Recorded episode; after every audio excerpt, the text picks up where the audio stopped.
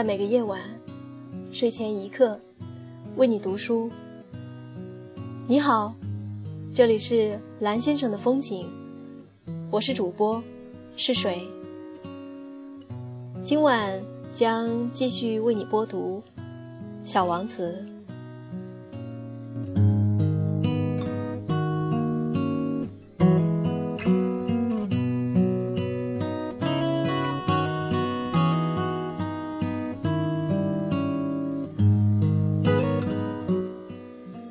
第十五节，第六颗行星是一颗大十倍的行星，上面住着一个老先生，他在写一本本大部头的著作。瞧，来了一位探险家。他一看见小王子就喊道。小王子坐在桌边，喘了喘气。他刚走了那么多路。你从哪儿来呀？老先生问他。这一大本是什么书？小王子说：“您在这干什么呢？”我是地理学家。老先生说。什么叫地理学家？地理学家是个学者，他知道哪儿有海洋、有河流、有城市、有山脉和沙漠。这挺有趣，小王子说。啊，这才是真正的职业。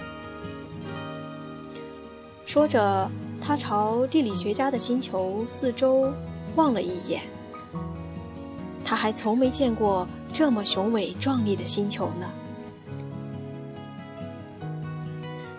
您的星球真美，它有海洋吗？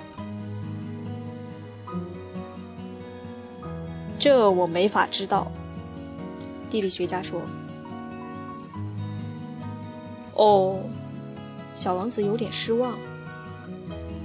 那么山脉呢？这我没法知道。地理学家说。城市、河流和沙漠呢？这我也没法知道。地理学家说。可你是地理学家呀。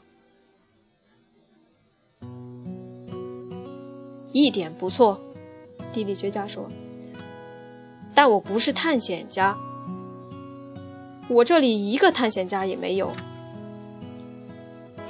地理学家是不出去探测城市、河流、山脉、海洋和沙漠的。地理学家非常重要，他不能到处闲逛，他从不离开自己的房间。不过。他会在那里接见探险家，他们向他们提问，把他们的旅行回忆记下来。要是他觉得他们中间哪个人的回忆有意思，他就会让人对这个探险家的品行做一番调查。这是为什么？因为一个说谎的探险家会给地理书。带来灾难性的后果。一个贪杯的探险家也是如此。这是为什么？小王子问。因为酒鬼会把一样东西看成两样东西，这样一来，地理学家就会把明明只有一座山的地方写成两座山了。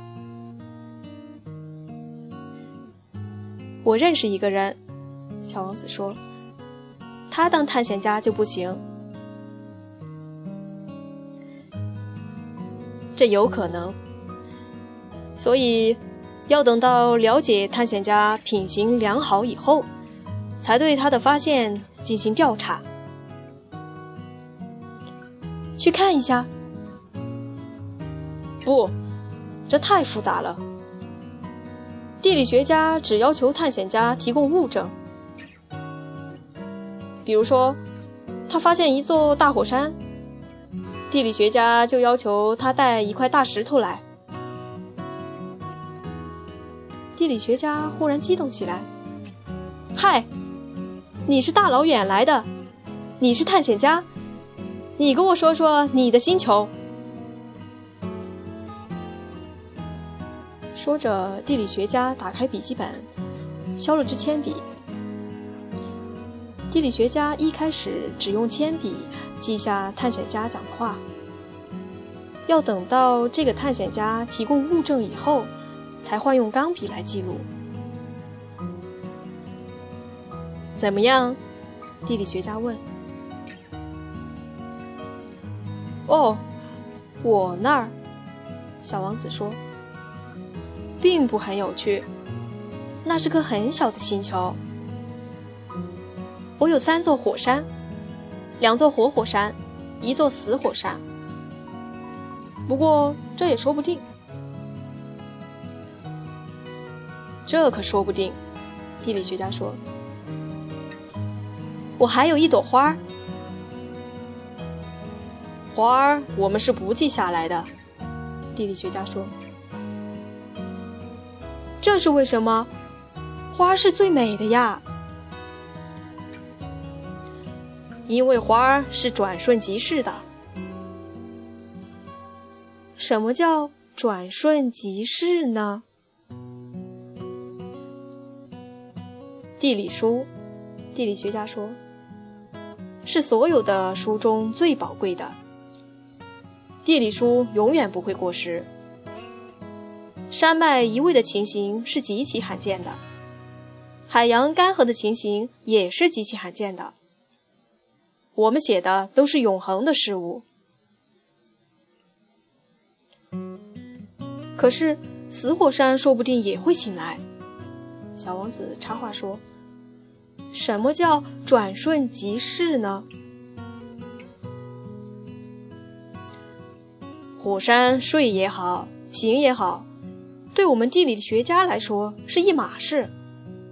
地理学家说：“我们关心的是山，山是一成不变的。可是什么叫转瞬即逝呢？”小王子追问道。他向来提了问题就不肯放过，意思就是随时有消逝的危险。我的花随时有消失的危险吗？当然，我的花是转瞬即逝的。小王子想到，它只有四根刺可以自卫，可以用来抵御这个世界，而我却丢下它孤零零的在那儿。想到这儿，他不由得感到了后悔。不过，他马上又振作起来。依你看，我再去哪儿访问好了？他问。地球吧，地理学家回答说。他的名字挺响。于是。小王子走了，一边走一边想着他的花儿。